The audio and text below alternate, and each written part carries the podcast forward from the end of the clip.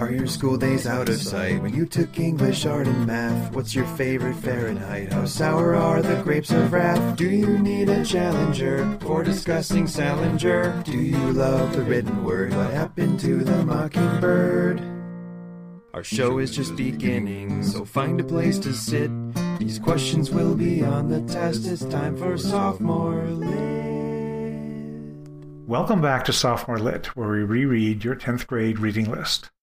I'm your host, John McCoy, and with me is returning co host, Zach Powers. Hi, uh, glad to be back. Uh, I think co-host is a bit of a promotion. Let's say guest. It's been a couple of years, probably. You're all co-hosts. Everyone who comes on the show is a co-host. Oh, that's very generous.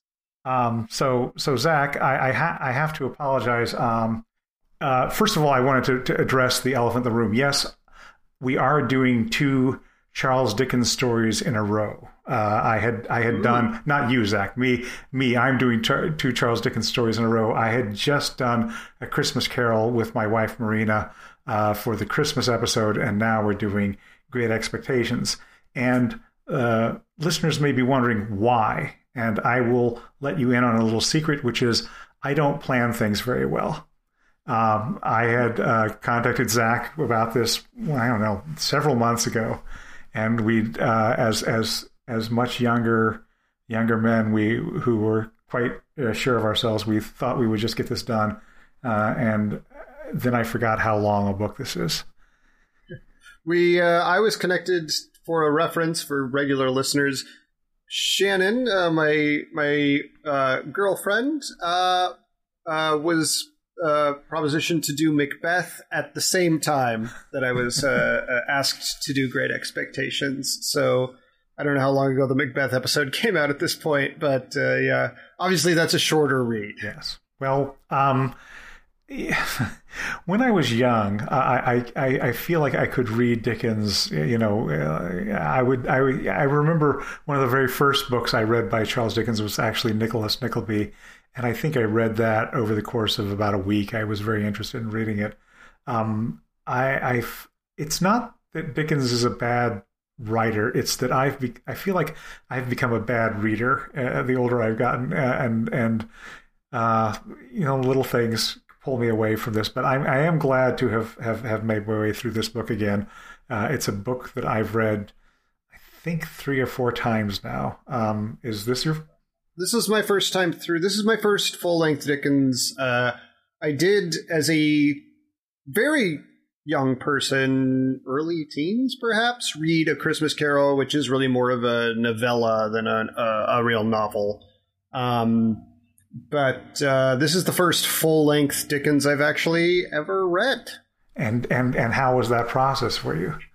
Uh, you know, the interesting thing about Dickens is occasionally there are moments of like, uh, you know, any any any author that is sufficiently far back in time, there are things where it, it doesn't quite translate just because the way we speak and the common references uh, are not uh, quite the same, and there are moments where it's like uh, I don't fully grasp the meaning of this passage or this part just because of time differences.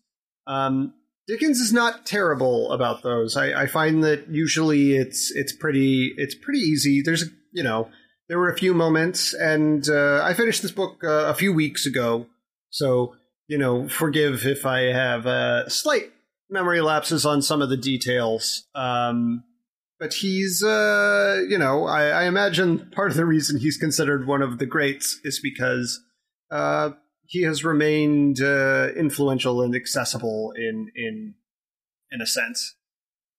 So this time we are doing uh, Charles Dickens' Great Expectations, which was collected as a novel and first published in 1861. It was serialized the year before, 1860 to 61. It was serialized in the periodical All the Year Round, which was a periodical that Dickens himself owned.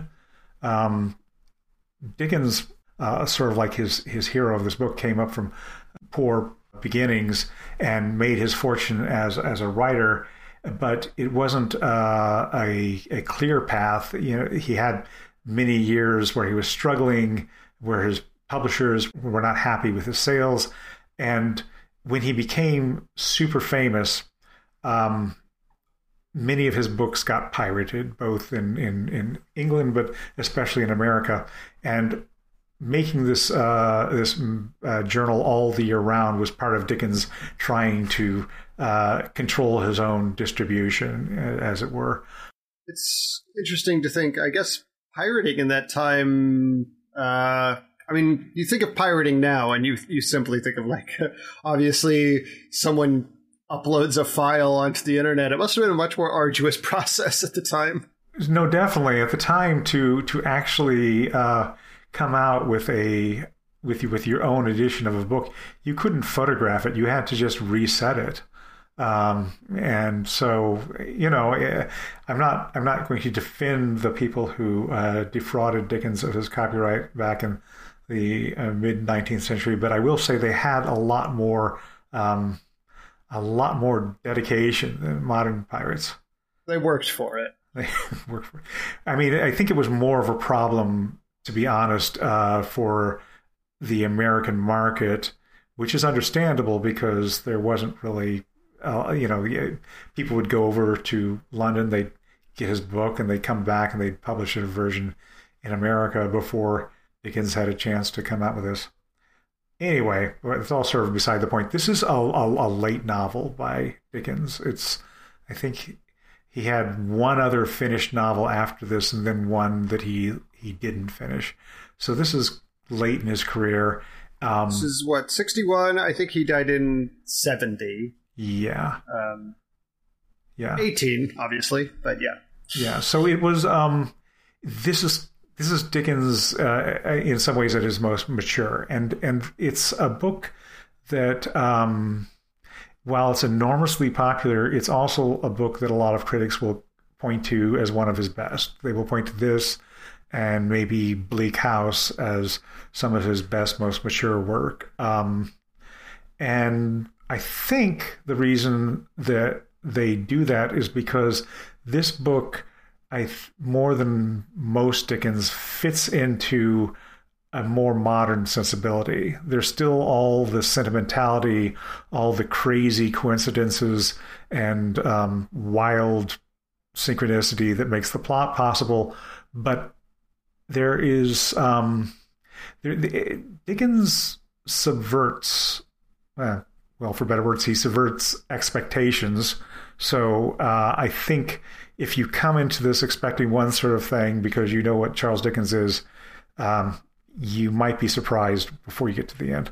Like I said, this is my first full length Dickens novel, and uh, obviously I'm like aware uh, cognitively of like some of his other works. I'm like A Tale of Two Cities and uh, Oliver Twist, and um, I have not read them, uh, and I have not seen, in fact, direct adaptations. I've seen Oliver and Company, and I've seen The Dark Knight Rises, which is basically a tale of two cities um, with Batman in it. But uh, uh, I have not read one of his works, and it, it it's interesting because surely to somebody who who uh, follows his career doggedly or is a scholar, like there is that sense of uh, evolving and and growth and to somebody who knows Dickens as a historical figure, uh, it feels uh, fairly Dickens to me, I guess. Um, uh, you know, it's more, uh, I suppose, complex than a Christmas Carol, which is, you know, close to a fable in some ways. You know, it's much shorter and and uh, much more direct. Um, but uh, you know, uh, when I think of a Charles Dickens novel, I, I, don't think of anything too too far off from this. Um, and uh, you know, this is certainly one of the ones that I think has uh, cultural uh, sway. Uh, there's certain Dickens characters that are fairly well known, even among people who have never encountered his works directly. And obviously, Scrooge is one. Oliver Twist. Uh, you know, I feel like Fagin has a bit of a reputation. Uh, people remember that character, and certainly Miss Havisham is in that coterie. I guess you'd say. I would also add to that little Nell, uh, whom very few people I think today still read the old Curiosity Shop, but I think most people have this idea of a malingering, uh, long suffering, beautiful uh, young woman who is cheerfully going to her grave uh, with, with good spirits. Great Expectations is briefly, um, for anyone out there who doesn't know, is the story of uh, Pip, the main character, Philip Pirrip, who's called Pip throughout the book is a boy, an orphan boy, being raised in Kent by his um, his sister and his sister's husband Joe, who is a blacksmith. Uh, very early in the book, he has an encounter with an escaped convict, uh, and then shortly after that, he is introduced to the mysterious Miss, Miss Havisham, who uh, is this uh, woman living alone in a big mansion, um, slowly uh, picking away at her sadness after having been jilted uh, at the altar.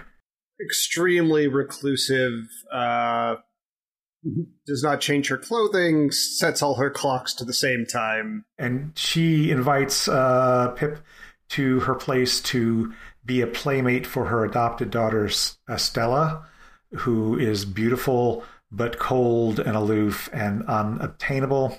Shortly after that, Pip is visited by an imposing lawyer from London named uh, Jaggers, who announces that a mysterious benefactor is going to provide an income for him, and he is to be a gentleman. And this is where the titular great expectations come from. That he has, he's supposed to have the this this life ahead of him of um, of leisure and of sophistication. He goes to London to become a, a gentleman, and the book follows what happens afterwards. I'm not going to go into the whole plot, but that's sort of what is is the the basic setup is. Um, and as a, a, story, it's a story that follows. It, it, it's it's a rags to riches story in that it follows someone who comes from very poor uh, circumstances and is going to become and, and and who we believe is going to become very wealthy indeed and uh, one of the reasons I, I call this one of his more modern stories is this is to me the most satirical of of Dickens's works. It's it's when uh, Pip becomes a gentleman, he is introduced to society by taking classes uh, on on manners, basically, not just on his own, but with a couple of other guys, including a, a member of of the gentry, who's this kind of indolent, horrible character, and by all uh, by all metrics, he becomes a worse person. He becomes a much worse person for becoming a gentleman. Yeah, uh, one of the principal characters, and in some ways the moral backbone of the story is his sort of adoptive father Joe and he spends the majority of the novel treating Joe as an embarrassment despite being the by far the kindest person in the story or or not by far but but uh, one of the kindest people in the story. Definitely it's about expectation from without and uh, um, buying into this uh, external validation of money and and class and privilege. Uh, it's sort of an examination of of that aspect of of of life. I think a thing that rings true nowadays. I mean, obviously, I think there are people who believe this sort of uh, false ideology that uh, success and class and money means you are a more sophisticated, intelligent, well put together person. I mean, Exhibit A, Elon Musk. Like, there are people who love, like, they think that guy is the greatest thing that ever happened to mankind. And um, I don't know. Great Expectations is definitely a novel that says it is antagonistic to that idea. Yeah, there, there's there's a point early on where Pip is talking to his close friend Herbert Pocket, uh, who he Mm-hmm. met as a boy at Miss Havisham's house. He's Herbert Pocket Very- is Interesting way. Yeah. yeah he he's a um he's a, a relative of of uh, Miss Havisham, and Miss Havisham has all these hangers on from her family who are waiting for her to, to die and and hoping that they will ingratiate them themselves enough to her that she will leave some of the, her vast wealth to them. Herbert comes from uh, a, a- a father who is does not really have a- any hopes of that because he's on the outs with Miss Havisham. So all, he just uh, when he when he sees Pip, he he provokes a fist fight for no reason uh, other than I guess he he's he's bored and he wants something to do. And many years later, when Pip goes to London, he, he runs into him by chance as his new roommate, which is one of those wonderful coincidences that happens all the time in, in Dickens. And and Herbert is going to is trying to make a fortune for himself uh, as a businessman, and he needs a certain amount of money to sort of set himself up in in business. And while he's friends with uh, with Pip, Pip's expectations are that he's not going to have to work. Um, in fact, there's a point where he he talks to Herbert Pocket's father, who's going to be teaching him how to be a gentleman, and he says, you know, you've been asked, we, you've been set up to get a general education, such as a gentleman might have who doesn't need to work. That's what the wonderful life that Pip is going to have now is he, a, a, a life of indolence, and uh, immediately he and Herbert uh, set about uh, putting up enormous debts. Um, Yeah. There's several chapters dedicated to how much money they're spending on nonsense. right, they're they're basically uh, tricking out their bachelor pad in, in And, London. and Pip is the one leading the charge more so than Herbert, uh, at least in my understanding of, of what I read. the book to me is in some ways a strange inversion of uh, of Oliver Twist because Oliver Twist is the story of a poor ragamuffin who descends into the seedy underworld of London and is eventually saved by being taken in by this well-to-do family and it turns out that uh, Oliver himself comes from a well-to-do background. You know, he he didn't know his parentage. Now it turns out that he actually has middle-class parentage, and uh, so for Victorians that makes him good. You know, he's like, oh, oh, good. The the the one of us. He's escaped. You know, not like those. Classic uh, Last Jedi to Rise of Skywalker twist, where you think your parents are nobody, but it turns out there's somebody. and and in this book, Pip comes from from a, a low background. He gets this um, he gets this sudden windfall, and all along, Pip believes that it is the elderly Miss Havisham who is his benefactor, and the reason he believes this is because he uh, has been invited to Miss Havisham's house to play with his with her adopted daughter, who is this beautiful, cold thing, uh, you know, this this this doll of a of a, of a girl, but but but icy, who plays with his emotions. And he thinks, oh, Miss Havisham is, is setting me up to be a, a suitor for his daughter. And of course, you know, spoiler, you know, turn off the podcast if you haven't read the book. Uh, it turns out that it was instead uh, Magwitch, the uh, escaped convict from the beginning of the book, and this horrifies Pip because he th- he feels like his um, he feels like his uh, gains are ill-gotten, even though Magwitch made his fortunes after uh, being transported to Australia. Um, but uh, and and eventually Magwitch is is arrested. He's not supposed to be back in uh, England, and he's going to be put to death. But he he dies before he ever gets there. Um, and and Pip finds himself without any fortune again because the crown assumes Magwitch's fortunes.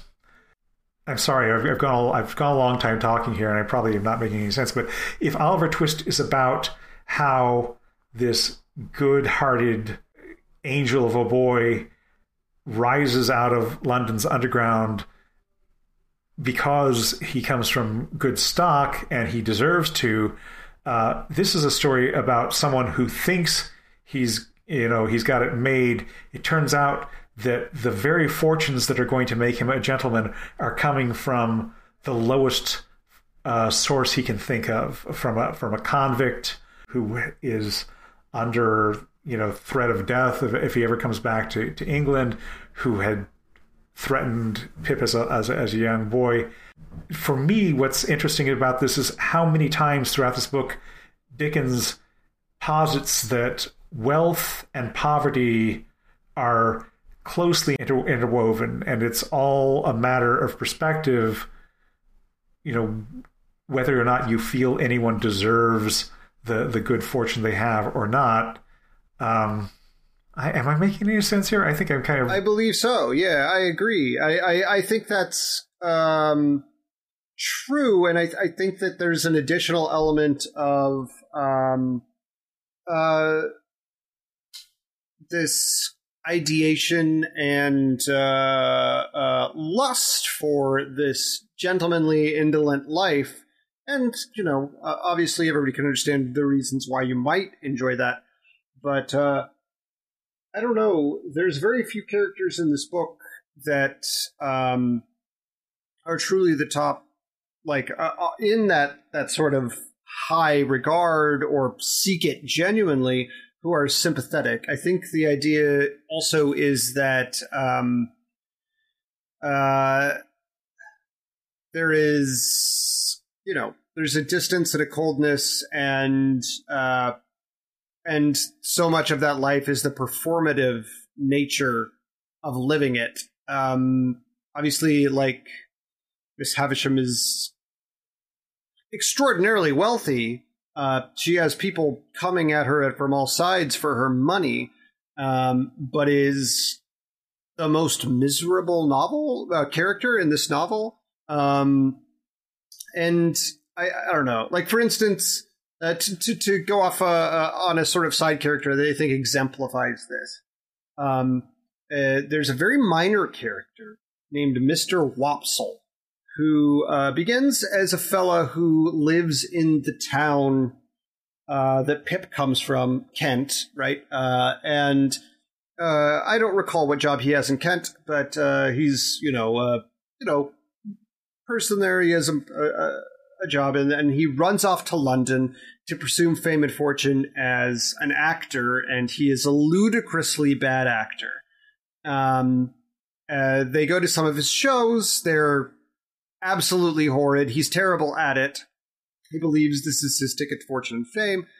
And I don't know, Mr. Wopsle to me is self deluded in his uh, appraisal of his abilities. And also, uh, you know, he is uh, parallel for Pip, who, um, like, this is not. This is not the role he Pip was meant to play. Uh, every attempt he makes at becoming this gentleman um, is foolish and puts him away from people that actually care about him, like Joe and Biddy. Um, and and London itself is not described particularly attractively, but but the perception among the people around Pip among the world is that surely London must be the best place because it is where the the richest and best and most high society people are, but it's consistently not described pleasantly. Uh, that's a bit of a tangent. I've gone from Mr. Wopsle to London, but uh, I think you hope you take my point. No, I, I do, and I think that I think it's good you bring up London. The, the, this book has been praised uh, a lot for its descriptions uh, of of London, and it does really make it an, a, a fascinating place. It doesn't necessarily make it a um, inviting place or a uh, a place that um, you know. Again, London, like many of the characters in this book, has its good and bad sides, and this is one of the things that Pip can't accept. Uh, one of one of Pip's, um, you know, we, we have we have the the the narrative voice of Pip because this is told in first person as a much older adult looking back and describing the events that happened to him, both as a child and a young man, and then going on. And that narrative voice is quite critical often of the younger Pip's uh, naivete, particularly when it comes to matters of morality, that, that, that Pip sees things in very strong black and white. And there are characters that utterly confound that. Uh, Jaggers, the lawyer who uh, administers Pip's fortunes and who keeps the secret of who is the benefactor for Pip, is a criminal lawyer who consorts with criminals. You know, he's he's he's he's a respectable lawyer. You know, that he's he's a barrister in in a time when that makes that's a very respectable thing to be. Um, or maybe he's not a barrister. A barrister is the one who goes to court. He's he's more of what you call a solicitor. Um, but he, but he, uh, you know, he hangs out with with criminals, and he seems to be perfectly content to do that. In fact, he has on his wall in his uh, in his office, he has the death masks of a of a couple of criminals who were were, were put to to death for their crimes. Um, he has a an assistant a, a, clerk named Wemmick who is also uh, he, he, who who carries he has a, a mourning rings as in with a M O U R N E morning rings, uh, which were Victorian rings to remember people who had died that were given to him by criminals on death row. Uh, and there's this kind of a, a of a very um, morose uh, aspect to to uh, to J- Jaggers. Jaggers is a character that um, I have difficulty figuring out how I feel uh, what Jaggers is supposed to to, to mean or, or what role he's supposed to play, like uh, non plot wise, like uh, thematically in the story, but definitely uh, the the relationship between him and Wemmick is interesting because uh, eventually Pip becomes good friends with Wemmick, and uh, he occasionally sojourns to to his home where he has an elderly. I think it's his father. It's not. It's his father. It's his, his father. Yes. Right? Yeah. Uh, who they just call the old man. Uh, and he has an extremely like rosy, happy relationship with his father. He has a happy home life in this sort of fantastical little home that has kind of a, a moat situation. Um, uh, and uh, um, that part of his life is completely divorced from his office life. Uh, at at work, he is as cold and uninviting and and um, toward about uh, money and, and financials and and the cases as Jaggers is, who uh, you know is like the personification of just transactionary, almost uh, for for at least the majority of the novel um, work. And there's this whole other part of him that exists outside of that pursuit. Um, Jaggers doesn't seem to have that in any respect. And in fact, despite working with Wemmick for years and years and years, is utterly unaware of his home life. Uh, he has never heard of the old man until very late in the novel. Right. Well, it's it's it's Pip who tells him about this, and they, it's, it's partly his disclosure to that that finally leads Jaggers to disclose. There's a very very complicated web of of interrelationships in this book of of who it turns out that the man the who coincidences do stack right, up. Right. The, the the man who who jilted Miss Havisham uh, turns out to be a gentleman thief who was a partner to Magwitch. Uh, Magwitch himself turns out to be the secret father of Estella, uh, Miss Havisham's. Uh, Along with the maid who now works for, I believe, Wemmick. Uh, for Jaggers, actually, I think. For Jaggers, right? Uh, and again, it's been a couple weeks, so yeah, yeah. No, it's fine. It's it's it's very it, it's it's very complicated and ornate, and, and it seems like all these threads are going through Jaggers, and that's part of what uh, makes him. Uh, whether or not you find him a compelling character, he's a compelling plot device because he carries all the secrets. He's the one who knows yeah, everything. he moves through the levels of society in a way that other characters don't, I feel. There is another character that is a funny little character named uh, Orlick, who is right. He he he was originally an apprentice to uh, to Pip's brother Joe. He was going to apprentice to be a blacksmith until he gets into a fight with Joe uh, and gets dismissed. And then he shows up again as a porter for Miss Havisham, and Pip gets him fired. And then he ends up showing up at the end end of the book, uh, threatening Pip.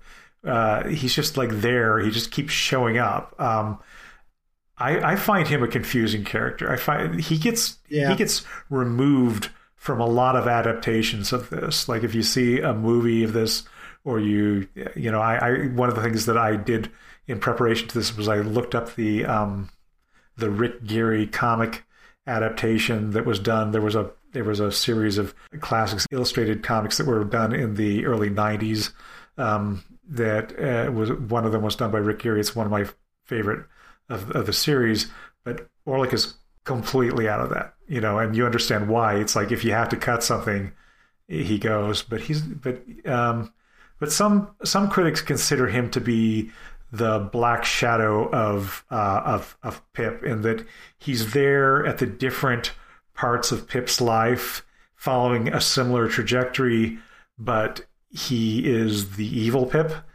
But the trouble for me with Orlick is I find nothing compelling about him. He's just sort of bad for bad sake. Yeah, um, yeah. He uh, is revealed to be the one who attacks uh, uh, Pip's sister, right? Mrs. Joe is all we know her by. Um, uh, who herself is largely uh, before her attack a pretty pretty horrific character. She is extremely abusive to both Pip and Joe, um, pretty consistently, um, and a bit of a tyrant. Um, and I, I, guess in that reading, it would be that uh, this is a sense of vengeance he has towards her. But uh, yeah, that is an interesting like uh, maybe he's a failed he's a version of um, Pip that that fails because he I guess he's also the apprentice, right? He works along with Pip and Joe when in the period of Joe uh, Pip's life where he is the apprentice to Joe as the blacksmith, which is supposed to be his fortune before he gets this inheritance. He's supposed to just he expects that he'll be the apprentice to to Joe, his surrogate father, and become the blacksmith one day. And Orlick is hired alongside him.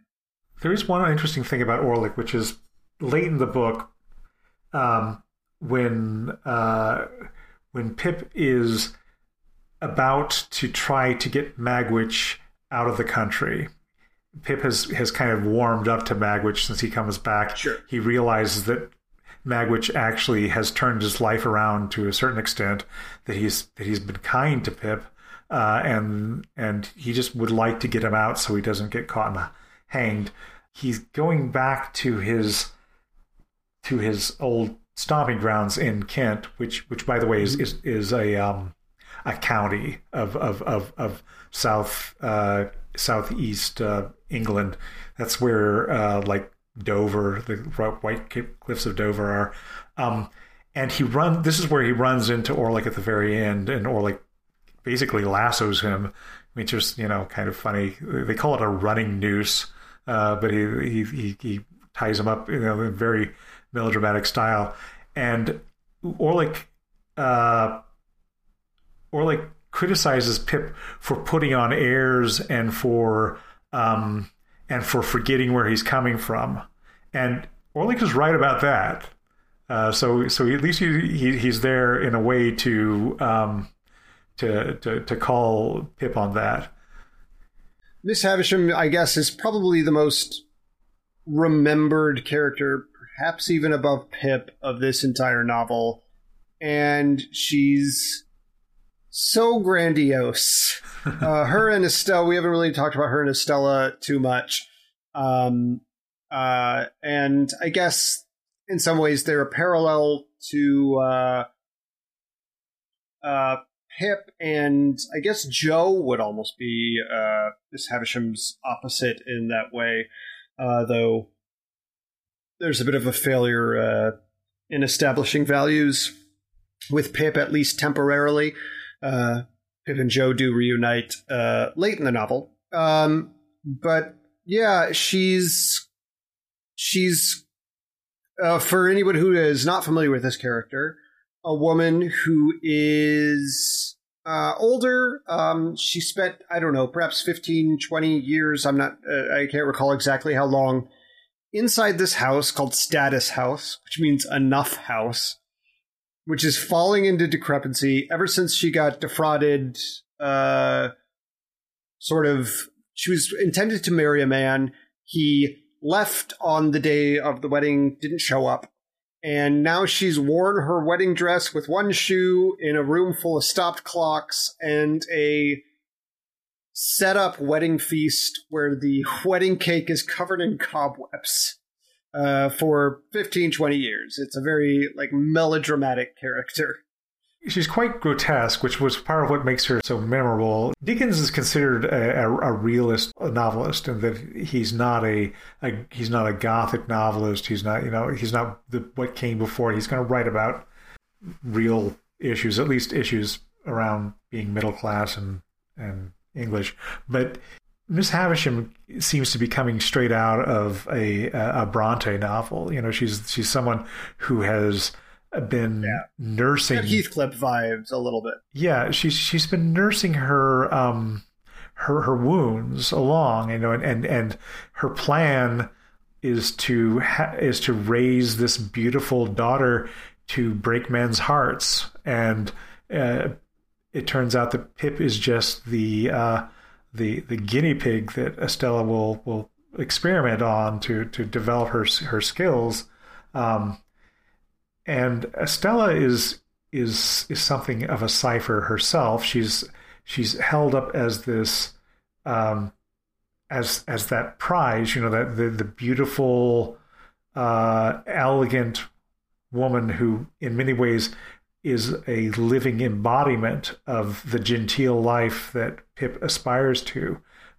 Like occasionally with the Pip Estella uh, being a gentleman thing, like there are like proto Great Gatsby vibes there to me. Like um, you know, obviously Estella being the Daisy character, this I this sort of object that he worships is like a perceived she's beautiful, but he doesn't really know her interior in any way. Uh, and his desire to become a proper gentleman so he can he can do it like there's definitely like this weird gatsby-esque vibe going on there um uh for me that's a good that's a really good uh, parallel just as gatsby wants to become a member of society and he's never going to make it um that's kind of that's what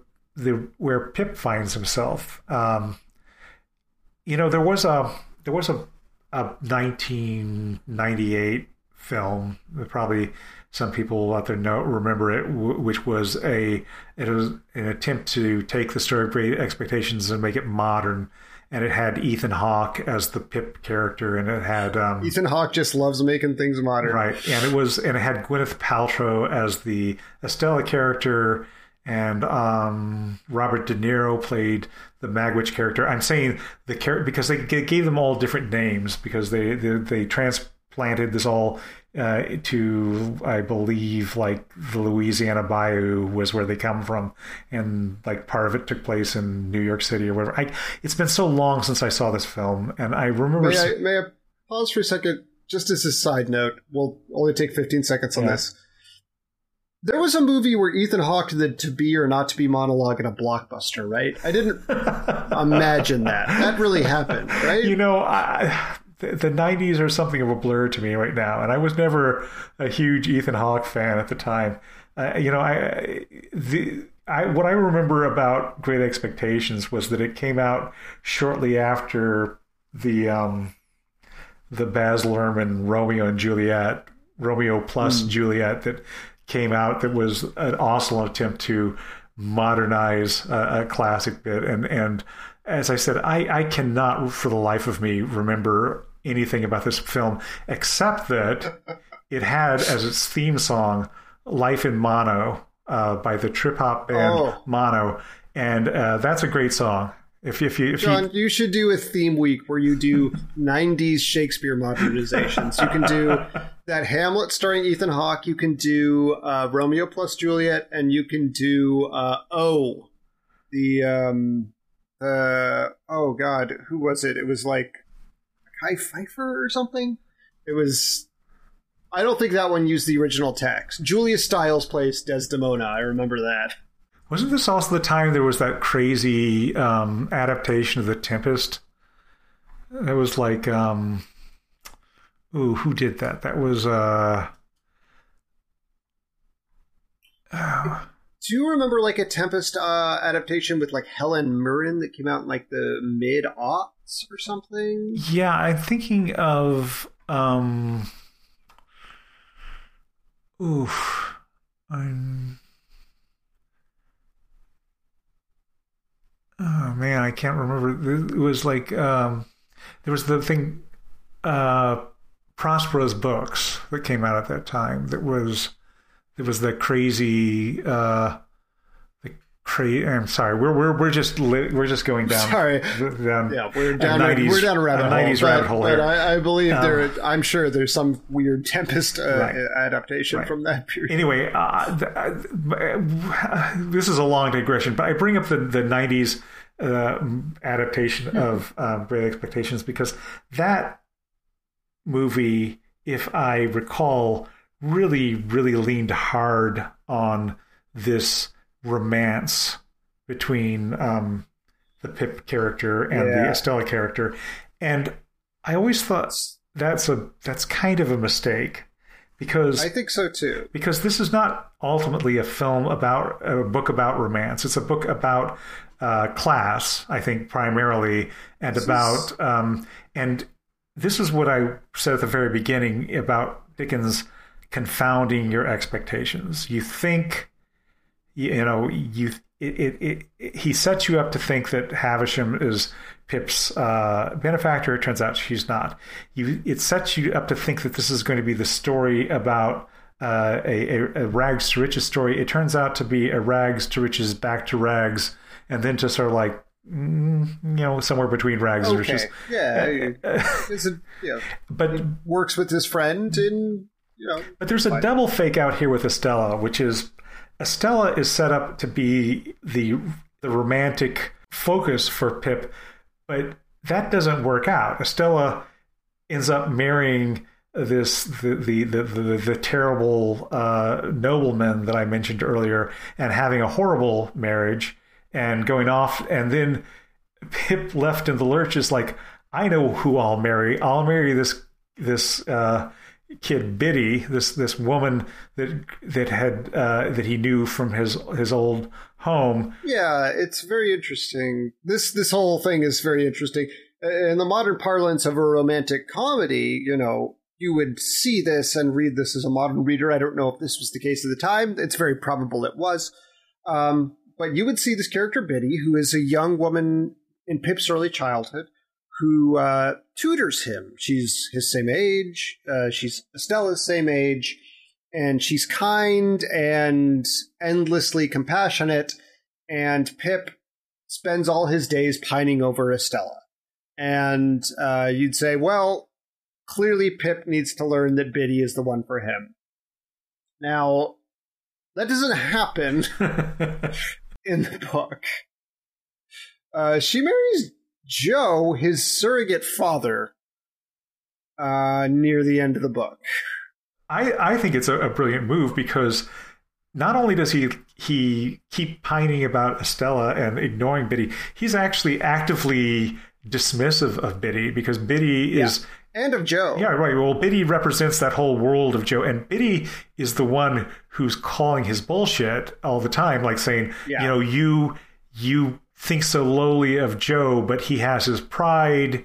He's a good man. He loves you. He cares for you. And and when he's talking about Estella, he's he's he's like, well, isn't she just actively contemptuous and hateful of you every time you meet her? right. Which is true. She is uh, at the bidding of Miss Havisham. Like she's been basically trained to do this. And there's, there's also a scene where, where Pip, you know, Pip has been coming very infrequently back to see uh, Joe, and he he comes back on the occasion of his sister's eventual death, and he says to Biddy, "Well, I'll be sure to come out more often." And Biddy is like, "Yeah, right. Like you're, you're not, we're not going to see you again." And and uh, Pip is like, "Oh, this is terrible. How can you think so poorly of me?" And then when he has his moment, you know, the, that that clueless moment where he's like, "I'm in love with Josh," where he says, "Like I'm," uh, you know, it was Biddy all along. He comes back. He comes back on the day of of Joe and Biddy's marriage. That is, yeah, that is very funny. Yeah, that he, yeah, um, been so dis. Uh, I I almost didn't clock that. Yeah, that that yeah, he was so dis dis uh, engaged from these people that he was fully unaware. Um, uh, but I I also think that the this conversation of this rom com, I guess, aspect uh, is an interesting uh, uh, lead into the alternate endings of this book. Right, right. Yeah.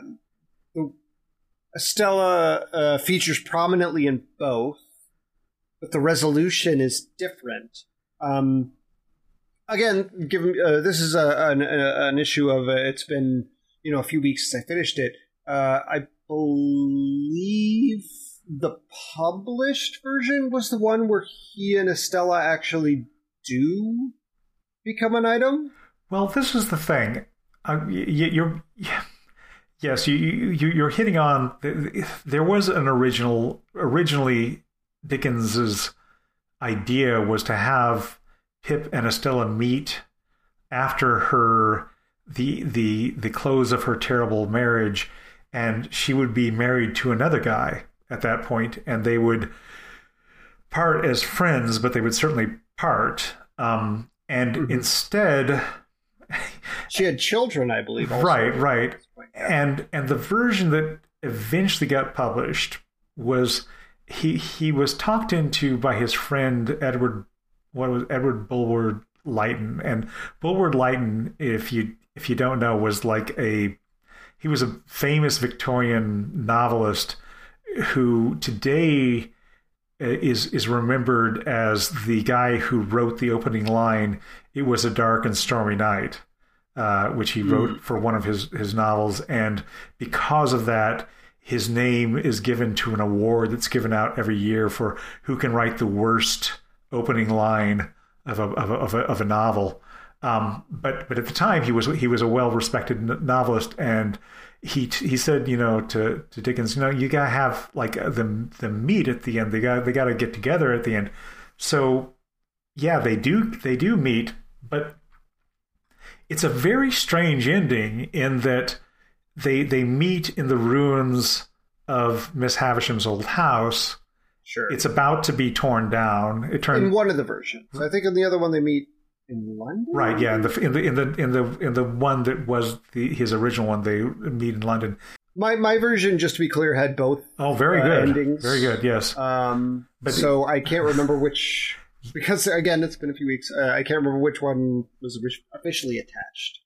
if you buy a just a general edition of of it that gives you the the the ending that most people know, it has the meeting in the ruins of the the house, and Estella has had a. Uh, you know, she's had a terrible marriage, but she's also had a change of heart. She has this wonderful line where she says, "I feel like the the the years have bent me, but I hope they have shaped me into a better uh, better shape, you know, a better form, and I, she realizes that she was very cruel to to Pippin. She says, "I hope, you know, you said before that you you wish me well. If you could say that again, then I would know that we could be friends." And she seems to think that the um, that the possibility of a relationship has has sailed, but um, but Pip ends the book saying, "I could see no shadow of another parting from her." So Pip is leaving the the novel thinking, "Yeah, I got a chance." Which, to be fair, is what he's thought the entire novel erroneously. right. But, yeah. So I always, I always thought this was kind of a weird lady or the tiger ending. Estella seems to be like sadder but wiser, but she's not really interested. And he's ooh, now she's available. The weird thing is you would expect that Dickens would give a more clear answer. You know, if, if it were that, yeah, they're going to get together, we, we, we would expect this big reunion scene at the end, this happy, mega happy ending where they got married or, or whatever. But we don't even get to see what happens the next five minutes, let alone the next five years. And the, and the, the mm-hmm. narrative voice, which has been talking to us from a, a future time all along, pre, you know, presumably could tell us what happens, but yeah. doesn't. And and for me, that's you know, I I, I actually wish that they had that that Dickens had not changed ending. I, I think that that the brilliant thing about this book is the way that you know it's it's it's going to yeah. set you up and it's going to say nope, that's not what you get. That's not what you get. I think the original ending uh the ending he wrote before he was convinced to write this alternate that was published, I mean, uh, in which they meet briefly in London and she has children. And it's uh, expressed as uh, more of a passing of the ships in the night, you know, like there is no further expectation, no, ton, no pun intended, um, between the uh, the two of them feels correct because if there is a symbol of like I don't know, Estella uh, is is more than just as a character to me more than just you know this like the ultimate expectation for him, but that is part of her character. And uh, him giving that up, seeing it and letting it pass him by feels like the culmination of what we should have gained from this novel and this weird like but maybe actually uh, is kind of an undercut of of the entire theme and point of the story. It it also confounds the the the the, the social and economic journey that Pip takes because after he loses this fortune because Magwitch uh, has his, you know, he dies and he has his fortune assumed by the crown. Uh, Pip goes off with his friend Herbert to sort of the field office for this this firm that that Herbert has put together in Cairo, Egypt. Um, so it's it's it's a, an interesting that in the same way that Magwitch has to go into exile to a colony to make his fortune, Pip also has to spend his time in exile, and it's a very uh, it's it's it's very interesting to me that that's the Victorian ideal that the the colonies are where you go when you have failed at home, you know, and and, and it's it's a very colonialist way of looking at the world. When when I was a kid, you uh, you'd watch like Warner Brothers cartoons, and there would be often a scene at the end of a cartoon where like Pepe Le Pew had gone to uh, Tunisia to join the French Foreign Legion, and I had no the I had no clue what the hell that meant. You know, I was like, what what the hell? Why is this this in, this ending with the character pacing about uh, uh on a, in, a, in a fort in in Africa? You know, I had no idea what that that meant, but that but that is the way I guess that you if you are uh, an empire that's what that's one of the things that the colonies are for you. They're the place where you like you throw your cast offs. You you mentioned like the relationship to Magwitch, which uh, you know, Magwitch is very intense in that first chapter, but uh, when he comes back and reveals himself to be the proprietor of his fortune, um, Pip is initially disgusted, like he is. He is like to the core of his bones, uh, like uh, resentful of the fact that this awful you know, convict uh, is the person who um, provided for him. And uh, when Mag- Magwitch is dying and the fortune is no longer in play, uh, it's gone. Pip knows that uh, he will receive not a penny of it, and Magwitch doesn't. Magwitch is unaware that the state will assume it. Um, I think that's the important part of his journey. Like it's the same way he relates to Joe, and it should be the same way he relates to Estella, and uh, in many ways, the way he relates to Miss Havisham. Like he stopped seeing this man for the only positive being the economic and social benefits he can provide, and started seeing him for the human being he was after he relayed his story, after he helped him to freedom and understood him as a human being. Uh, to to have that Estella ending where again she is the prize, like it just undercuts this what Pip is supposed to understand, I think, about humanity. Um, which is and maybe maybe this is the Jaggers thing. I, I this is just coming to me now, but Jaggers is somebody who sees all people as you know aspects of his business, um, and he's blind to their status, but will serve all for the mercenary value that they potentially provide to him. I don't know. Maybe he's the ultimate uh, uh, capitalist. I don't know. That's a, you know, capitalism was not such a hot button, or you know, the the the way it was perceived was different back then. I know, but um, I think Pip's journey was understanding the personal value of some of these people, rem- knowing it at the beginning of the book, forgetting it and then learning it again. And uh, this is a bit rambly, but I, I, hope you take my meaning in that. Uh, um, yeah, uh, his journey with Magwitch was he was enamored at the idea that Miss Havisham provided his fortune because Miss Havisham was a, a rich woman who was uh, sort of the the ideal of society. Magwitch, regardless of how he made his fortune, was not. And at the end, he saw them both as the people they actually were. And I think that clarity of perspective should apply to Estella too. Yeah, I think the, that's a, that's a that's a really good point, and um, I don't really have anything to add to that. I, I the, you know we're we're we've we've gone a little long here. Uh, we should end.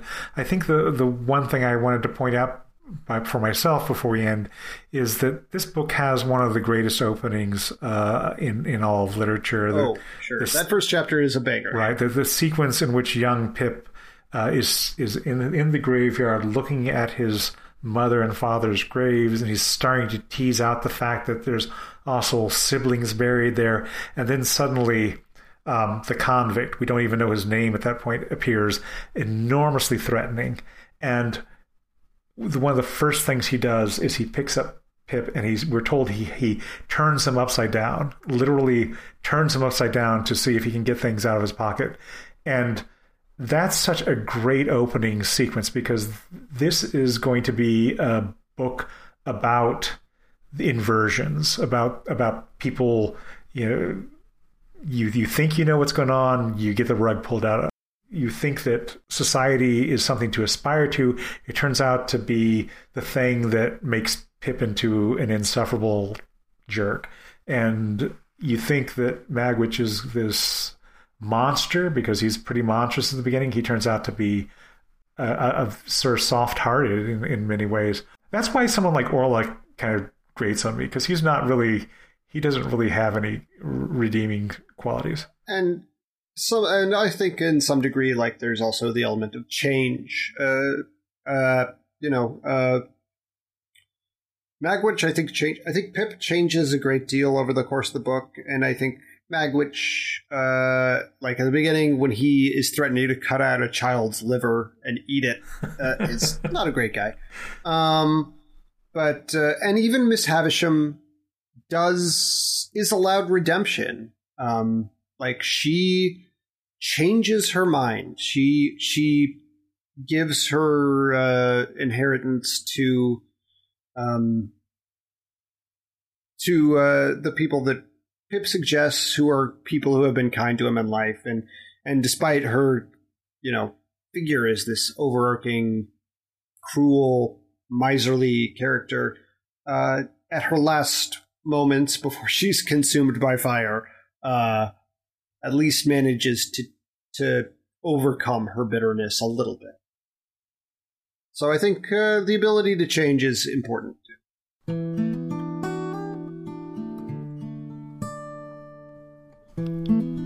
Thanks again to my co host, Zach Powers. Sophomore Lit is brought to you by the Incomparable Network. Find more funny, smart podcasts online at theincomparable.com Write the show at sophomore.literature at gmail.com and join in the discussion on either the Facebook page or the Incomparable membership Slack. You know, thanks a lot. Thanks so much, Zach. This is a long, long book. Uh, and, you know, maybe next time we'll do uh, Tom Jones. Well, uh, we have a we have a history of doing. I mean, last time we did what Crime and Punishment. I think. Yeah, yeah. Oh my god. So, yeah, we we have a hand, we have a tendency to go for the 500 pagers. Yeah. Well, I, you know, if you if you if you have a, a haiku that you're fond of, we'll do that next time. Absolutely.